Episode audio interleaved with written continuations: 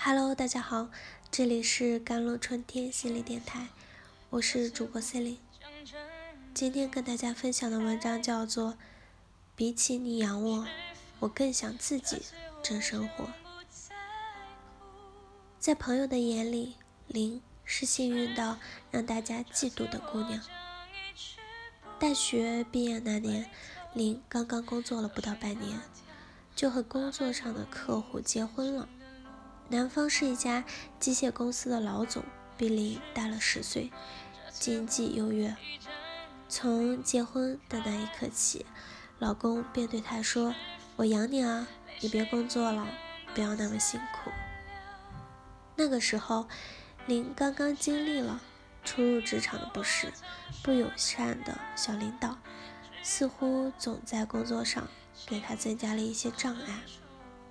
以彰显自己的领导身份，所以在老公说出“我养你”的那一刻，她想都没想就答应了，开开心心的去公司辞了职，在所有人羡慕的眼光下，过上了只生活不工作的日子。婚后的生活一如所期，经济从来都不是问题，老公也关爱有加。但是有一天，当他看到一家自己常去的咖啡馆正在转让时，便和老公商量要不要接过来自己经营。毕竟有一家小小的咖啡馆曾经是每一个姑娘的梦想。老公虽然很爱她，但也是理性的人，仔细跟她一起算计了一起计算了咖啡馆的预计营收状况，对他说：“经营咖啡馆几乎很难盈利，我们虽然生活无忧，但每一分辛苦赚来的，不赚钱可以，赔钱又何必呢？”那是第一次，林感觉到了生活的不自由。他突然意识到，原来以后的生活，自己的每一个选择都需要有人来说 yes， 这让林觉得异常的恐慌。林始终是个果断的姑娘，想到了这一点，她一刻都不犹豫地卖掉了当时陪嫁父母为她买的车，然后盘下了那家咖啡馆。那辆车几乎是当时她可以攥在手里的唯一属于自己的东西。她说：“我想要的不仅仅是一个咖啡馆而已，我需要用它来换取某种自由。”我知道我今后还会想要很多很多东西，可能是一只价值不菲的包包，也可能是一次去往南极的旅行。我不希望我的任何一个决定和选择都由别人来 yes。 如今林因为经营得当，已经在当地开了第三家咖啡馆。他依然不必为生活担忧，却更多的拥有了对自己的生活，对自己选择说说 yes 的权利。显然，对这些活得热气腾腾、有鲜活的目标又敢于追求的姑娘来说，那句“我养你”实在没有想象中那样有吸引力。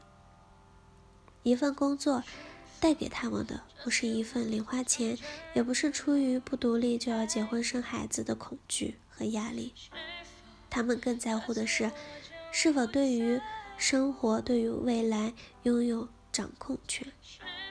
这份对生命的自主感，让他们可以选择做自己喜欢的事，也可以选择去养他爱的人。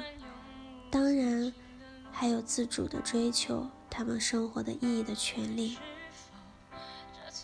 The study of individual psychology has found that for individuals, almost every problem of life can be summed up in three problems: occupation, society, and sex.